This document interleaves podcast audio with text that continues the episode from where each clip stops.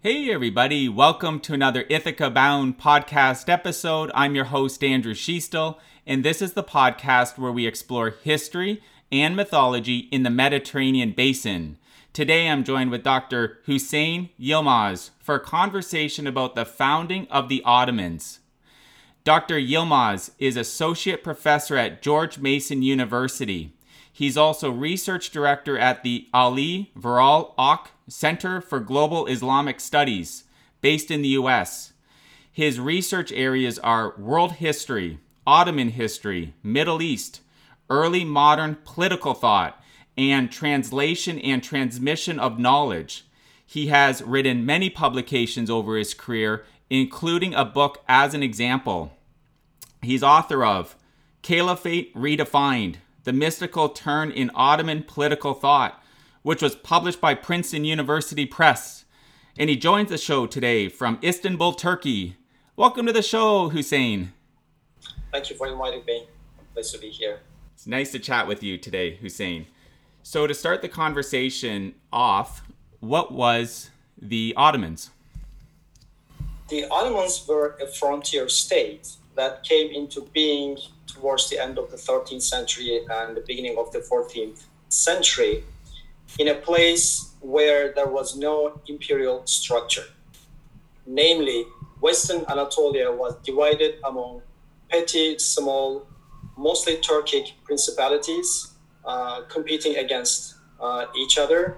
So, in that power vacuum, uh, the Ottomans emerged from a small tribal association into uh, an independent political entity and started to expand mostly uh, towards the west, uh, towards Byzantine and Balkan territories, but also uh, towards other Turkic uh, principalities, and established themselves um, as um, as a state that incorporates local power structures, both social and political.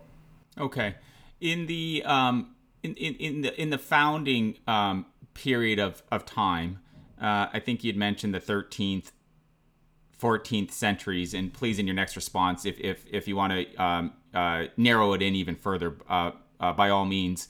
Uh, what what's known about the actual inception of of the Ottomans? Is is there is there a lot in the in the records about how how they they came into existence? As in, was there actually a, a specific date in which a gr- group of people began calling themselves the Ottomans? And and and also not to ask too many questions at once, but if you could share also what what uh, more about the term Ottoman, what that what the etymology of the term is.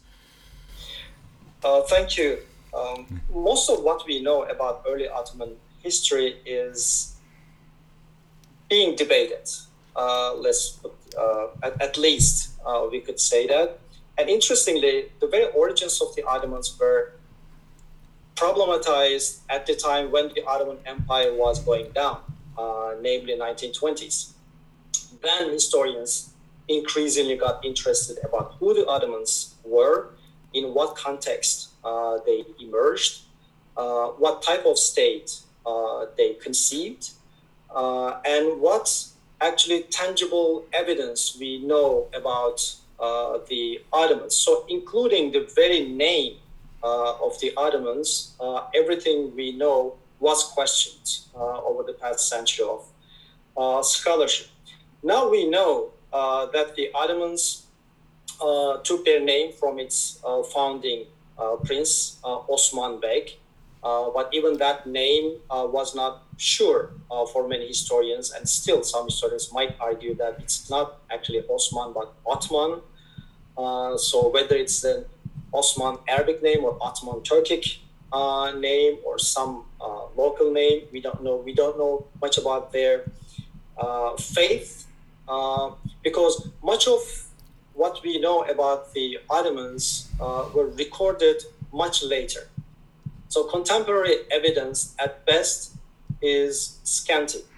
And um, it's very understandable that the Ottomans were not quite noticed uh, by the contemporaries because they were nomads. Uh, they were nomadic community in the midst of uh, well established sedentary communities in Western Anatolia. So they didn't catch the attention of the contemporaries, but from 1320s onwards, uh, we have some contemporary references, uh, sort of inscriptions uh, from buildings uh, they did, from mintage uh, they used, and most importantly, some uh, Byzantine and Arab historical sources start mentioning them still, not in a very noticeable way, but just they, they caught their eye. Ibn Battuta, for example, the famous um, traveler, passed through Western Anatolia and he actually met Orhan Beg, the second Ottoman uh, ruler. Uh, he praised him, and he's actually saw in in Orhan uh, as a potential great ruler uh, because Orhan was uh, in a uh, in a campaign of conquests, um, and he was in every in based on Ibn Battuta's account, everywhere he was conquering, he was also building. so Ibn Battuta's ob- observation, or Beg uh, was um, a truly foundational figure uh, of a growing uh, state.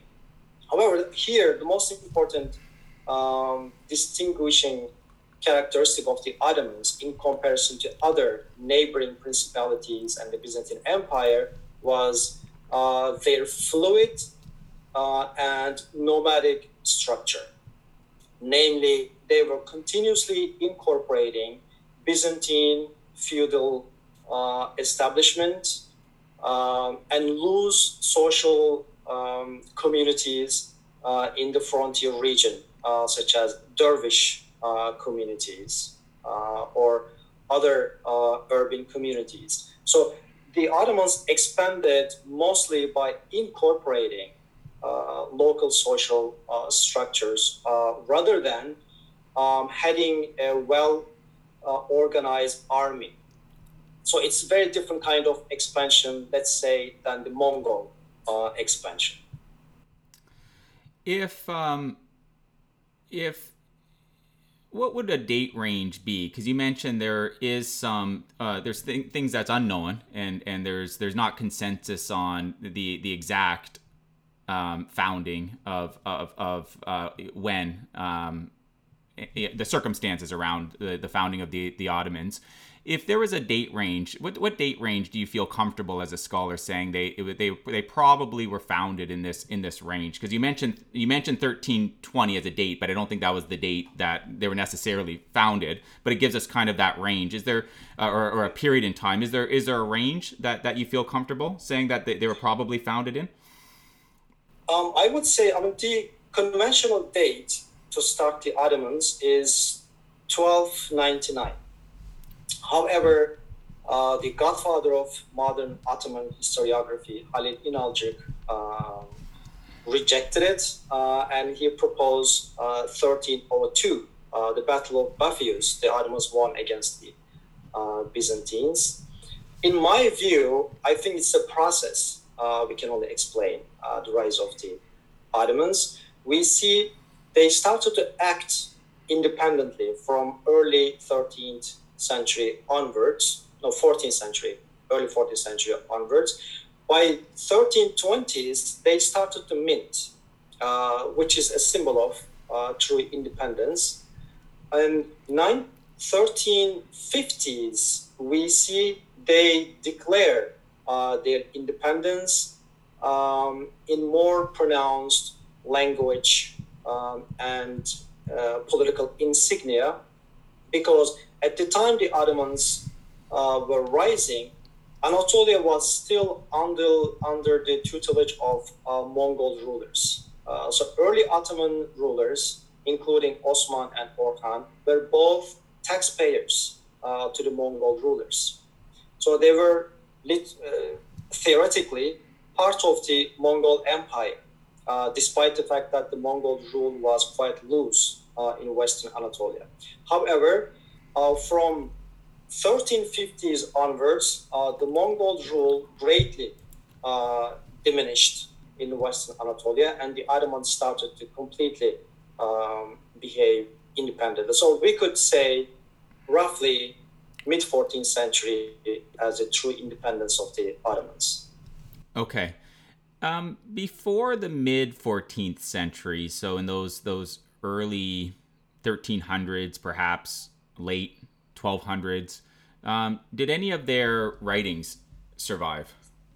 No, we have nothing from the Ottomans themselves except references from later uh, sources. I mean, obviously, uh, there were some historical um, sources, chronicles, for example, uh, written by the early Ottomans, um, and they also uh, issued official documents uh, such as deeds of property uh, or deeds of endowments.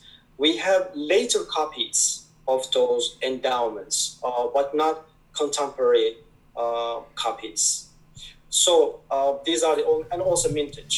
Uh, these are the only tangible evidence we have. Do scholars consider them Turkic? And can you expand on, and if so, can you expand on what uh, Turkic is? Yes. Uh, more and more scholars consider them as uh, Turkic, but not necessarily in the rigidly ethnic uh, sense, because this is also uh, a matter of a century of debate. Uh, one of the earliest historians that problematized the origins of the Ottomans, Gibbons, um, from Britain, actually argued that the Ottomans uh, must have been Christians and then converted to Islam at some uh, point. So they were not necessarily Turkic about per his view. Paul Wittek, the most important historian about the origins of the Ottomans, argued that they were Turkic Muslim Ghazis, uh, raiders for the faith. Um, and many later historians um, uh, pointed to their uh, Turkic identity uh, and uh, origins. Uh, speaking about Ottomans' self definition, uh, in their own records uh, from later centuries. Uh, they were 100% Turkic. In fact, they were coming from Oghuz genealogy from Central Asia. Um, and uh, the question here is whether that genealogy and ethnic origin is fabricated uh, in the 15th century or uh, it was drawn from earlier um, self identification. In my view, uh, the first uh, historical record uh, that defines uh, the Ottomans as Turkic, not only Turkic, but as Oghuz, uh, a very definite uh, branch of Turkic peoples. And among the Oghuz, they were from the Kayı tribe. Very specific definition is from 1420s. And to fabricate such ethnic genealogy uh, a century after the foundation of the Ottomans is too recent uh, in memory uh, to fabricate. Uh, so you, I think the historians of uh, the early 15th century relied uh, on oral accounts and memory to to elaborate the Turkic origins of the uh, Ottomans. However, Turkic here we have to uh, specify the founding dynasty uh, of the Ottomans uh, were Turkic uh, from a nomadic origin. As they grew up, uh, they associated with other structures Uh, in the region, uh, and even the dynasty uh, expanded through intermarriages. for most early Ottoman rulers, uh, married uh, local royalties, uh, including Byzantine princes, Bulgarian princes. so, rigidly speaking, they were a mixed dynasty. if you take the patriarchal line, yes, they were a Turkic dynasty. Also, the most of the early associates uh, of Ottoman rulers, of Osman or Orhan, uh, for example, see we see as converts uh, from Byzantine nobility. So if we refer to the Ottomans as a broader establishment, it was a mixed, ethnically mixed entity. But the founding dynasty is, yes, Turkic. Okay.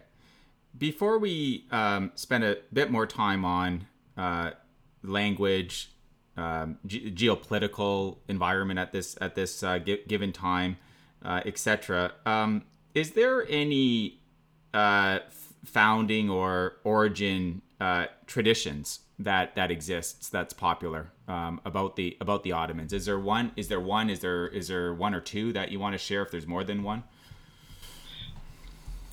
it's the Ottomans because the Ottomans rose in a frontier region.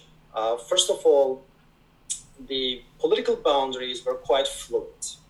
So we have uh, poets and scholars and Sufis from the era uh, who did not necessarily associate themselves with the Ottomans or with any political structures. Uh, but we have a number of uh, poets, uh, such as Ashik Pasha. Ashik Pasha wrote a long epic uh, about epic uh, book on the on morality and became well read uh, in the frontier region, including uh, the Ottomans. We have Elvan Çelebi, actually his father, uh, who wrote uh, the hagiography of an earlier uh, Sufi dervish, again in, uh, in verse. that also became a popular read among the Ottomans, including all of Western.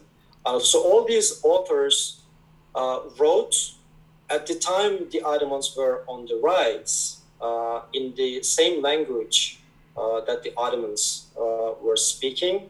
Uh, but it's very difficult to call uh, or designate any of these authors as specifically Ottoman because they did not themselves associate with the Ottomans. But yes, from the 14th century, we have plenty of literary output uh, from Western Anatolia, including Ottoman domains. What's known about uh, their their language? Can you speak more about um, what what language they were speaking? Um, what uh, in in this early period? Uh, what family that would have fallen inside of? Yeah, all the evidence uh, show uh, that they spoke Western Turkish, and this was a critical era in the history of Turkish language uh, that it started to differentiate uh, from uh, more dominant Central Asian uh, dialects such as Çağatay Turkish. in the Western Turkish, they started to um, um, actually communicate. we have a few extant documents that they penned uh, at the time they issued uh, property deeds, uh, for example. And then almost all the literary output from Western um, Anatolia, including the Ottomans, were um, in, in Turkish. However, besides Turkish, uh, we see that the Ottomans started to employ bureaucrats uh, trained bureaucrats from other um, states uh, somehow ended up in Western uh, Anatolia. Some fled for their uh, security, some fled for wars going on in these regions, including Egypt and uh, Iran and Central Asia. They were employed and they carried their expertise into early Ottoman uh, states. So, early Ottoman state, we could say, mostly used Persian uh, as the language of uh, bureaucracy. But all the evidence suggests uh, that the court language was Turkish, Western Turkish, um, and the primary language of literature was also Turkish.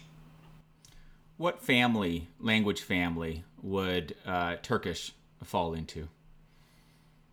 Well, according to linguists, uh, it falls into Ural Altai uh, family of uh, languages. Uh, but as you may know, some linguists just uh, reject the whole idea of language families. so Turkish um, was an interesting addition into the region uh, where Persian, uh, for example, was the dominant bureaucratic and cultural language in the European language. And then Arabic was a language of science and philosophy, mostly, which was, it is a Semitic uh, language. Uh, so Turkish uh, is from the same family as Mongolian. We can extend it to Hungarian, Finnish, Korean, etc. And when you mention uh, the Persian language, um, the show has covered the Sasanian Empire's hegemony in the past yes. with a former colleague of yours, uh, Dr. Michael Decker, uh, was on the show a couple couple weeks ago, and we covered that topic. Um, so the language that the um, Sasanians would have been speaking, would that have been similar at all to the uh, Persian language that Ottomans may have been speaking in these early years?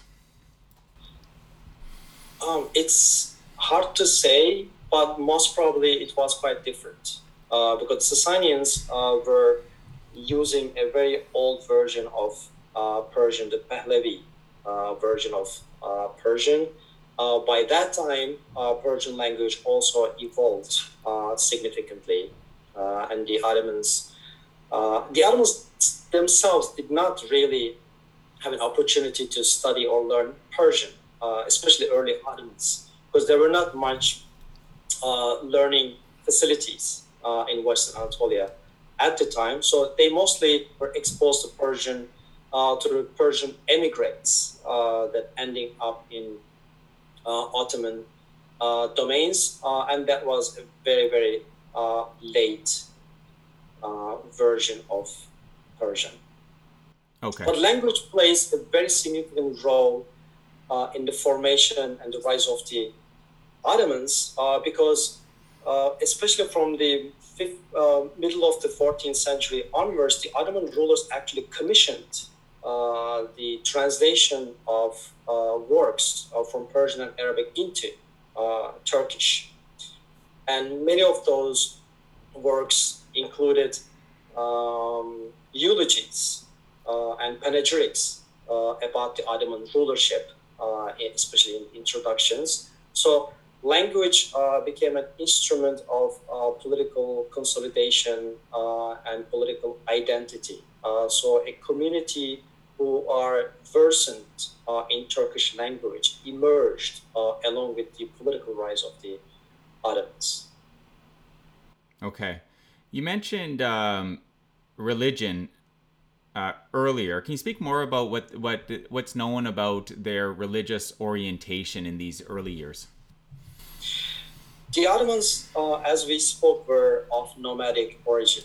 Uh, that means they did not inherit learned Islam uh, or they were not exposed uh, to conventional um, Islamic practices because they were not a sedentary uh, community. Of course, as they grow, they employed scholars, uh, but even the reach of those scholars in nomadic communities uh, were quite uh, limited. So we could at best say that the Ottomans were Muslims in the beginning, um, they but the degree of their uh, affiliation uh, with the extensive uh, religious uh, rituals uh, and learning and practices, uh, it's hard to say.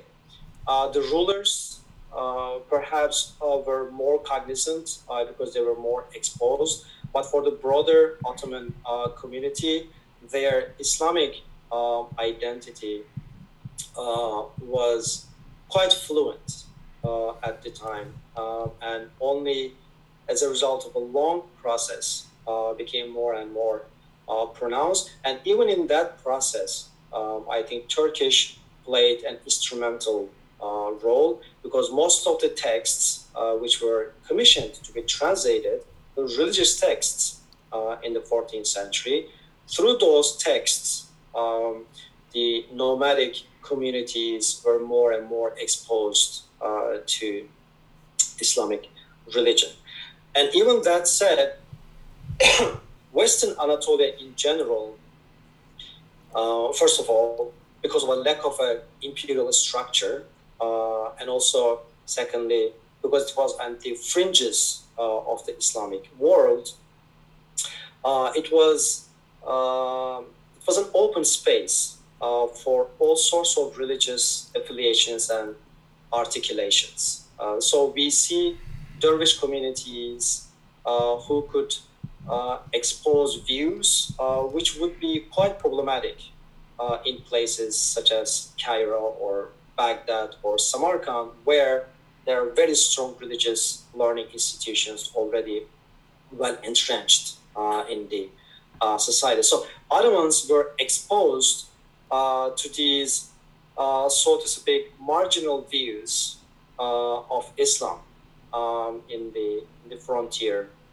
uh, region. Uh, but gradually, uh, they became more and more affiliated with the Sunni uh, Islam, with the establishment of madrasas and other learning institutions.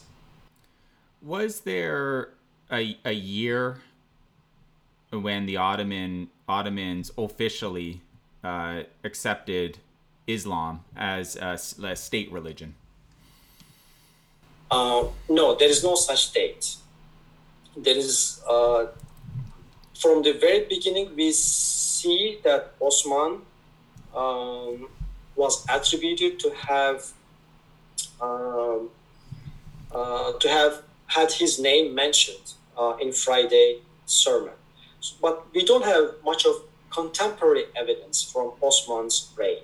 Uh, let's say for the first three decades of the Ottoman state but afterwards, uh, from the second ruler onwards, uh, we see plenty of architectural evidence, uh, like dervish um, lodges uh, and plenty of mosques uh, were built in Ottoman domains.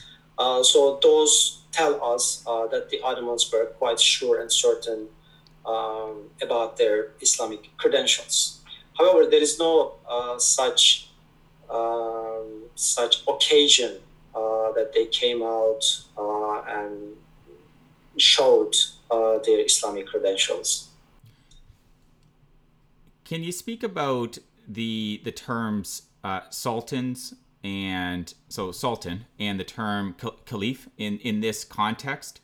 Um, there's uh, certain states in this in in in history in this in the part of the world where um, the caliphs are in existence, but to my understanding, uh, in certain states, the, the term sultan doesn't exist. But then in other states, the terms caliph, caliphs and uh, sultans exist as as terminology.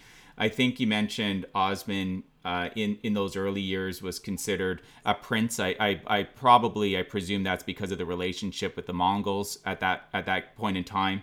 So can can can you speak about uh, the term sultan and caliph in in this in this context?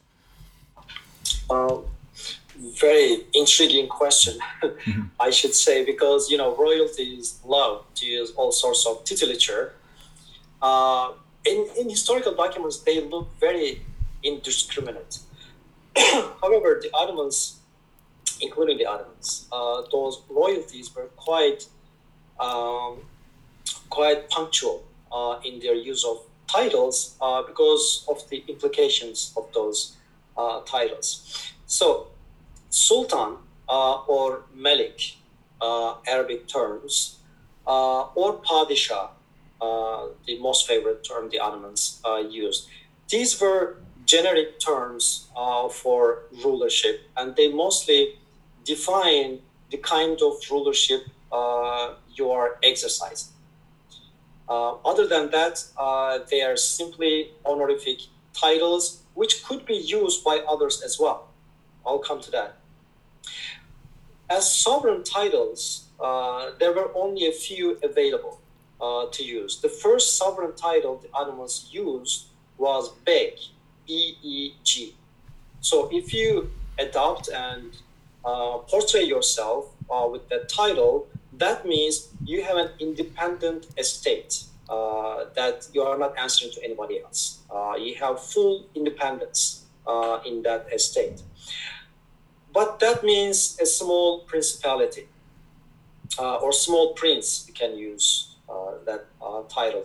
As they expanded and the Mongol rule diminished in Western Anatolia, the Ottomans quickly transitioned to the title Khan. Uh, so Khan uh, was uh, the universally acknowledged title of sovereignty. Uh, so if you could claim it, that means uh, you are the sole independent ruler in your territories, uh, just like the Ottoman Mongol Khans. So they Orhan, for example, the very name of Orhan is Orhan. So his father named him actually with the Khan title uh, without claiming the title at his birth, uh, of course. Uh, but from Orhan onwards, the Ottomans used this uh, title. Later on, they also used Shah uh, from the Persian uh, tradition. So three titles of sovereignty in Ottoman usage uh, were Bey, Khan, and Shah. And the most distinguishing of these three was Khan. So to the very end, uh, even the last Ottoman uh, Sultan uh, used Khan title uh, as a uh, as a manifestation of independence. As for Caliph, the Caliphate um, was strictly a religious uh, designation. It had nothing to do with sovereignty. It had nothing to do with the type of rulership one uh, was exercising. Caliphate relates uh, to one's um, relationship uh, to the authority that the Prophet Muhammad represented. And remember, uh, when the Ottomans were on the rise, the Abbasid Caliphate uh, was collapsed already in 1258, uh, the Mongol armies came and the Abbasid Caliphate uh, was officially ended. Uh, so there was no uh, ruler in the Muslim world who could claim the title Caliphate in the sense the Abbasids would claim it, namely by tracing the lineage of their authority, not necessarily their their ethnicity. Uh, or familial lineage, uh, but the type of authority uh, they could trace to the Prophet. Because Abbasids claimed that they represent the same kind of authority which the Prophet Muhammad exercised as a statesman, as a political ruler. Now, that title was up in the air uh, in the post Abbasid uh, period. A number of dynasties, including the Ottomans, uh, started to claim it. But it never became um, a title of sovereignty.